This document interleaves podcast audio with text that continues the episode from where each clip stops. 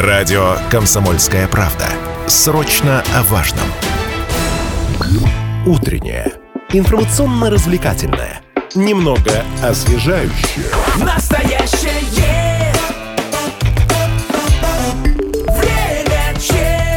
Значительную часть жизни дети с 7 до 18 лет э, проводят в школе. Здесь они находятся под присмотром учителей и медиков. Но не всегда педагоги могут помочь ребенку до приезда скорой.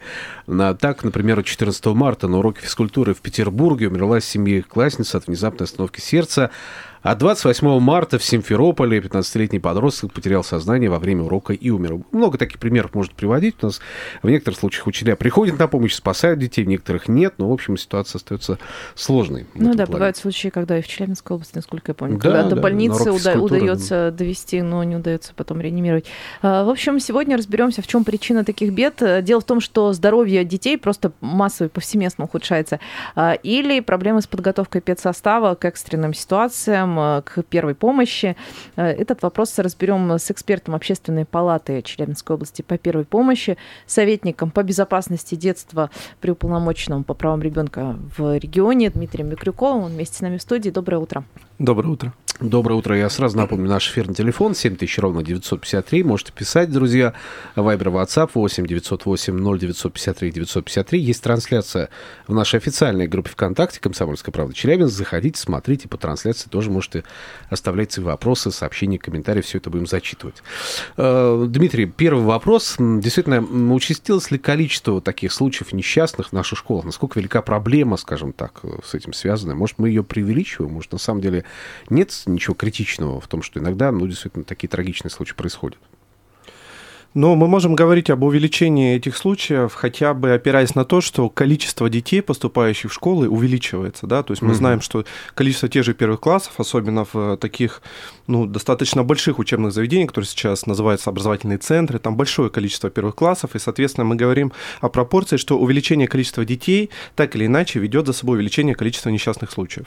Ну, про- простая вероятность. Да, да. просто Да, элементарная арифметика, что называется, да. Количество в качество, собственно, Ну, а переходит. все-таки общее состояние здоровья. Мы можем говорить о том, что сейчас там по сравнению с там десятью годами, допустим, ранее, действительно увеличилась вероятность того, что ребенок вот просто так вот упал и умер.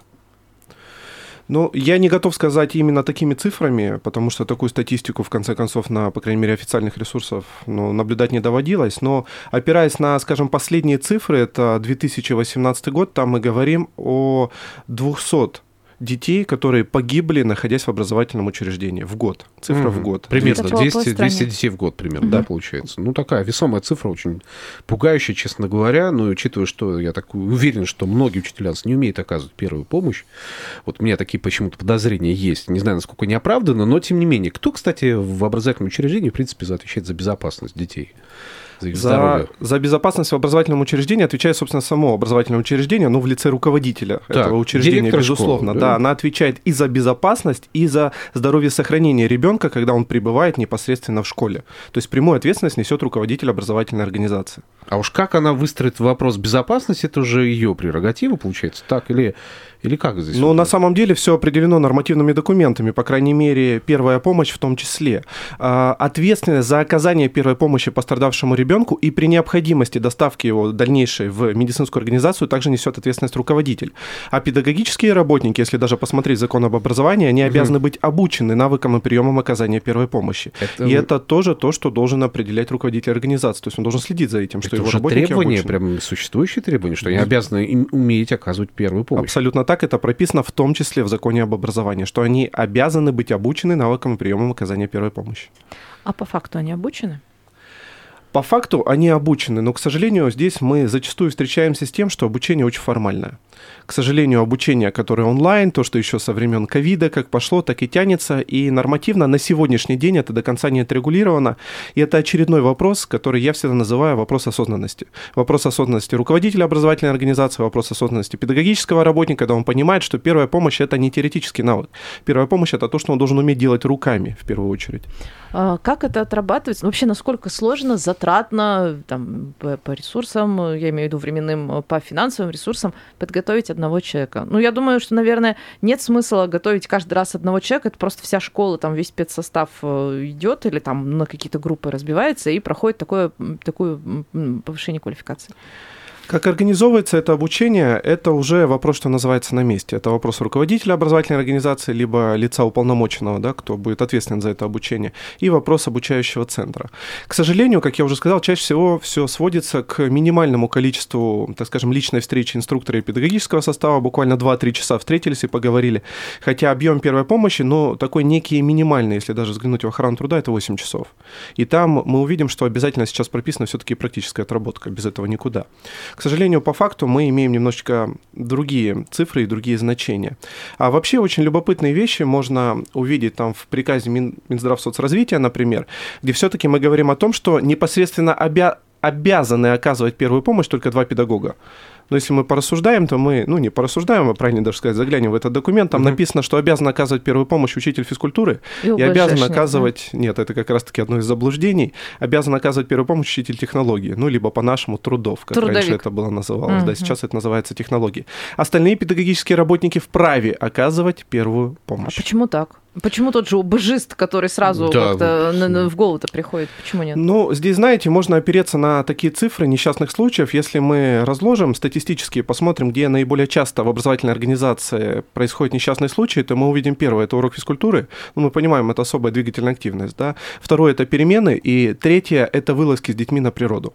Вот это 95% случаев всех, все, всех несчастий с детьми, угу. где они находятся. На Те повышенный риск для здоровья, жизни здоровья школьника. Да. Ну, по сути, если мы это все суммируем, мы видим, что здесь это места наибольшей двигательной активности детей. Физкультура, угу. перемена и природа. Угу. Природа. А, ну, есть же у нас в школах должность медика, да, то есть, собственно, в школьном, там, структуре школьного состава педагогического, в том числе есть и медик, который школьный, ну, он уже является, собственно, оплотом, по идее, должен являться оплотом вот, безопасности здоровья, да, э, для школьников. Разве разве нет? То есть он должен, наверное, тоже быть на страже. Ну, во-первых, надо отметить, что сейчас при школах медиков нет. Они все приходящие, как правило, с а, ближайшей медицинской организацией. Абсолютно верно. Это первый момент. Как он приходит, это тоже второй момент. Не всегда он находится постоянно в образовательной организации. Ну и следующий момент, вот этот оплот безопасности, это очередная иллюзия, потому что и, к сожалению, это же и подчеркивают те случаи, которые происходят, и недавние случаи в Копейской школе, ну, как недавние уже, около года, угу. наверное, прошло, да. Медицинский работник не всегда компетентен с точки зрения оказания экстренной помощи. Он сам не знает, что делать. Так, стоп, подожди, если медицинский работник не всегда компетентен, уж говорю о нас, о простых э, сотрудниках э, образования, системы образования, то есть как тут э, тогда может быть коррелировать тогда одно с другим? К сожалению, это те реалии, с которыми мы встречаемся, и надо четко понимать разграничение, что такое помощь медицинская, что такое помощь первая и та, и другая обязательны. И в первую очередь мы говорим о том, что без оказания первой помощи говорить о дальнейшей оказании помощи медицинской просто бессмысленно. Потому что ситуация, связанная с остановкой сердца, да, внезапная остановка сердца у ребенка, если в первые золотые три минуты ему не будет оказана первая помощь, то до медицинской помощи он дальше просто не доберется. Конечно, прибудут медики, школьный медик, скорая угу. помощь, делают все необходимое в нужном объеме, но, к сожалению, шансов на выживание там просто не останется. Первая помощь – это первое звено в цепочке выживания. Если это звено убрать, дальше цепочка рушится. Если мы говорим про такое состояние, скажем, как остановка сердца, точно так же мы можем говорить про такое состояние, как и народное тело дыхательных путей. Если ребенок сейчас дышать не может, что будет через 3 минуты? Через 3 минуты он будет мертвый. Кто бы к нему дальше не, при... не приехал, говорить о выживаемости здесь уже практически не приходится. Ну да, им останется просто констатировать смерть. Чаще, и, чаще это и действительно как бы так, увы. Но и в итоге мы приходим к тому, что э, ну, далеко не всегда э, может оказаться там тот же обученный специалист там, э, по технологиям или по физкультуре рядом. Ну, мало ли, всякое может произойти. И что, что делать-то? Ну, давайте посмотрим, а кто из взрослых находится рядом с детьми? Рядом находится педагог. И ну, педагог, классный руководитель, ну, да. классный руководитель, педагог, учитель того или иного направления, да, и мы говорим о том, что этот учитель в объеме своего образовательного процесса, в объеме своего урока, это человек, который ответственен за безопасность этого процесса. А вопрос безопасности, он уже достаточно широкий вообще, и в том числе оказание первой помощи, это тоже входит туда. И если учитель на месте не окажет первую помощь, то, к сожалению, драгоценное время, как правило, утрачивается. Здесь есть еще одна такая замечательная, с одной стороны, пугающая, с другой стороны, замечательная мотивирующая ведущая цифра. А, 9 из 10 остановок сердца, они происходят вне стен медицинских организаций. Это Мгм. надо четко понимать. Это где? Это на уроках, это на улице, это в театре, это в кинотеатре, это где угодно, но не в больнице. И отсюда мы понимаем, а кто рядом? Это родственники, друзья, учителя, коллеги, просто проходящие мимо люди. Вот кто дает шанс на выживание. К сожалению, как правило, у людей есть обратная иллюзия, что все-таки смерть это больница, и там врачи, они всегда готовы помочь. А смерть это где-то рядом, буквально рядом с тобой. В общем, насколько я понял, учителя у нас должны уметь оказывать первую помощь, формально, к сожалению, формальный подход в этой системе как-то немножко убивает эту историю и, собственно, говорит о том, что не все учителя, к сожалению, могут это делать, хотя по факту должны. Вот немножко об этом тоже поговорим. Правда, сейчас прервемся ненадолго, потом вернемся, продолжим наше общение. Мы продолжаем в студии Лидия Андреева и Станислав Гладков. Э, Говорим мы сегодня с советником по безопасности Центра, э, совет- советником по безопасности детства при уполномоченном по правам ребенка в Челябинской области Дмитрием Микрюковым. Э, Также Дмитрий является экспертом Общественной палаты Челябинской области по первой помощи. Мы говорим сегодня о том, почему часто так случается, что если ребенку в школе стало плохо, не оказывается человека, который сможет его откачать до приезда скорой помощи. И случаются трагические случаи. Ребенок буквально вот находясь даже еще на пороге расцвета лет, просто он не спасен.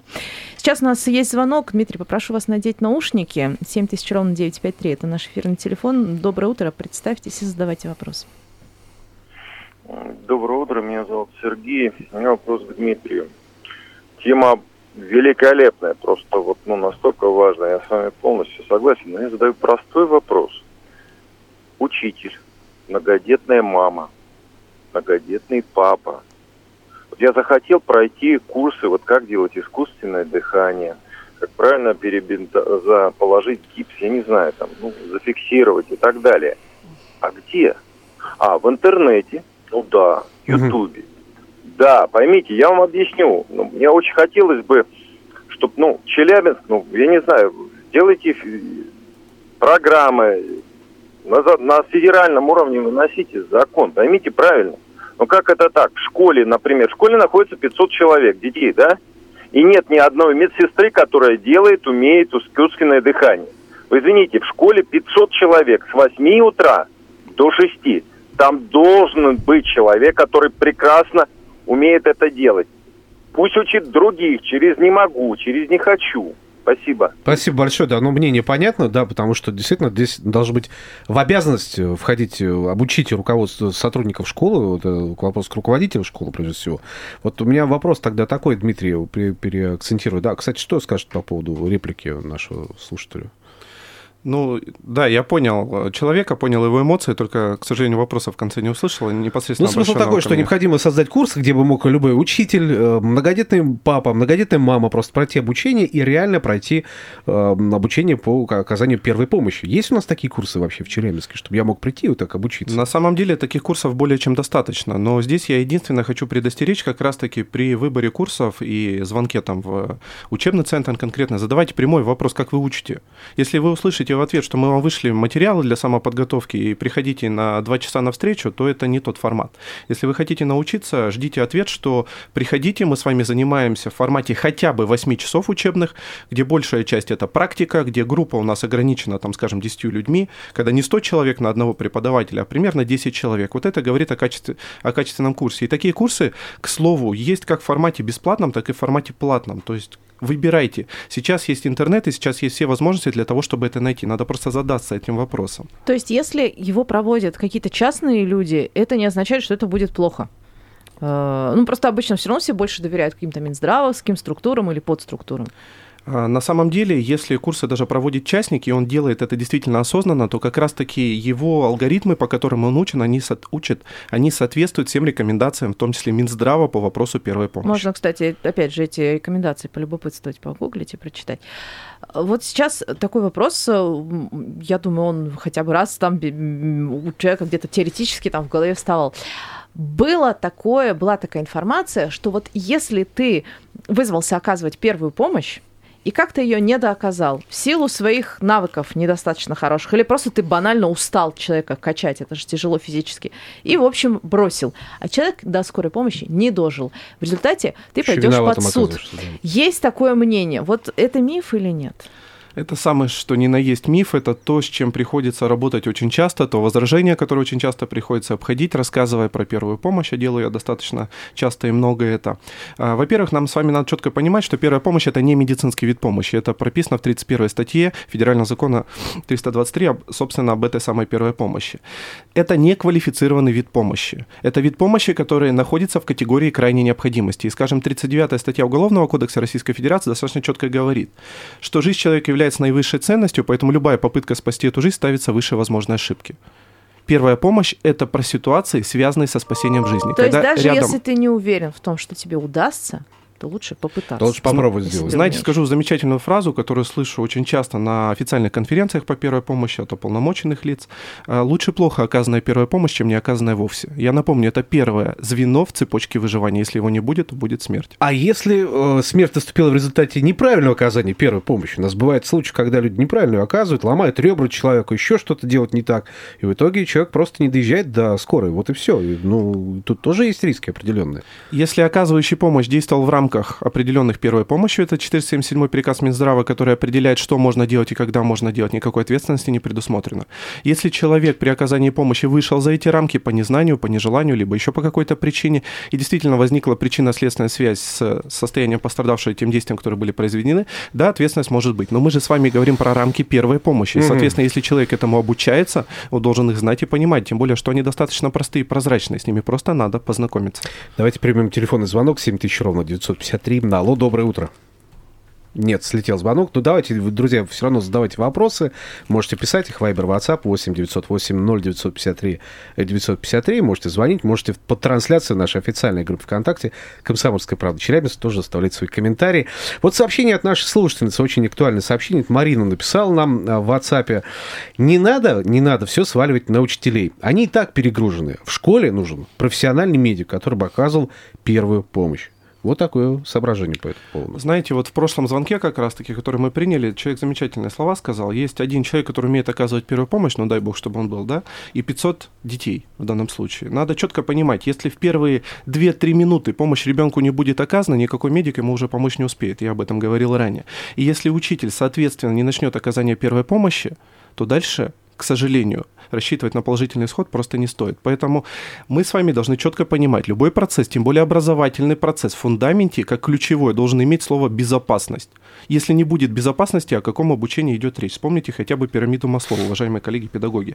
Поэтому давайте в первую очередь сделаем, чтобы все было безопасно для наших детей, а потом уже будем выстраивать качественный образовательный процесс. Безопасность – это оплот всего, тем более в образовании. Но тем более я понимаю, что по закону об образовании учителя должны оказывать первую помощь, да? Они должны быть обучены навыкам Обучены. и приемам оказания первой помощи для того, чтобы реализовать свое право на оказание первой помощи. Но ключевой момент неформально обучен, то, о чем мы сейчас говорим, да.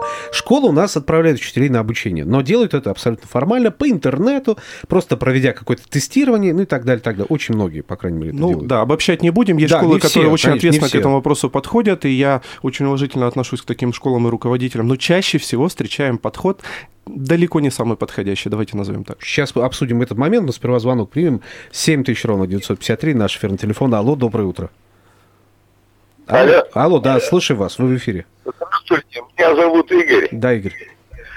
Я бы я преподавал физкультуру в школе. Мгм. И я хотел бы вам напомнить, что вот обучение первой помощи должно происходить в институте, Так, Институт физкультуры когда еще. выпускают. То есть учителя физкультуры обязаны уметь оказывать первую помощь. Вот и все. Все просто довольно. Но у нас же инциденты с здоровьем школьников возникают не только на уроках физкультуры. У нас и на любом другом предмете. На перемене может возникнуть этот инцидент, к сожалению. Да, и э, трагедии у нас происходят, к сожалению, не только во время занятий на- на свежем воздухе или в спортзале, например. Поэтому здесь вопрос, опять же, все ли учителя могут оказывать эту первую помощь? Вот в чем вопрос. Одно дело это учитель физкультуры, который действительно в университете обучен, другое дело это учитель, не знаю, русского языка, математики. Готовы ли они оказывать первую помощь? Это раз. А, Может, морально это они готовы, фактически имеют ли навыки какие-то? Вот другой вопрос. 7000 ровно 953 наш эфирный телефон, еще звонок. Алло, доброе утро. Э, Доброе утро, Доброе. Э, Светлана. Я хотела сказать, что нас в школе учили, тоже в качестве медицинских курсов медработник, в том числе и оказание первой медицинской помощи. И в пединститутах, в пединститутах э, всех преподавателей любых можно э, проводить такие курсы. И у меня такой вопрос. А вот если ребенок упал в голодный обморок, голодная смерть, вот э, у меня внук, э, возможно, болен анорексией, я к вам обращалась, э, к учителям, но вот э, я встретила агрессию, и я вот сейчас не знаю, э, говорю, вот им угрожает смерть от голода. Это, это вот как? Это безопасно или опасно? Спасибо. Спасибо. У нас считанные буквально секунды остаются. Вот вопросов много и состояний много. Но вот что-то, чтобы суммировать людям, куда обратиться, где искать информацию, и вот первый шаг-то, как, как на него сподвигнуться, чтобы учиться? Ну, во-первых, мы должны понимать, да, что если образовательная организация обязана обучить своих педагогических работников, педагогический работник понимает степень своей ответственности в этом вопросе, то в первую очередь они должны прийти к своему руководителю, либо лицу ответственному И за это обучение и сказать, вопрос, да. мы хотим обучиться, и мы не хотим обучиться онлайн. Мы хотим действительно получить навыки, которые помогут нам оказать помощь ребенку, если это потребуется. И руководитель должен прислушиваться к мнению своих работников, если, конечно же, да, у них здоровые отношения в коллективе, и все-таки найти те курсы, где действительно обучают. Я еще раз говорю, что в Челябинске такие курсы есть. Но и не забываем, что педагогический работник вне своих обязанностей это просто человек. Человек, который также может для себя найти курсы и пройти это обучение, и не ждать этого обучения непосредственно на работе. Спасибо большое. У нас здесь в этой студии был советник по безопасности детства при полномоченном по правам ребенка в Челябинской Дмитрий Меркулов. Спасибо, что пообщались с нами. Я думаю, что это будет основа для дальнейшей безопасности здоровья наших школьников.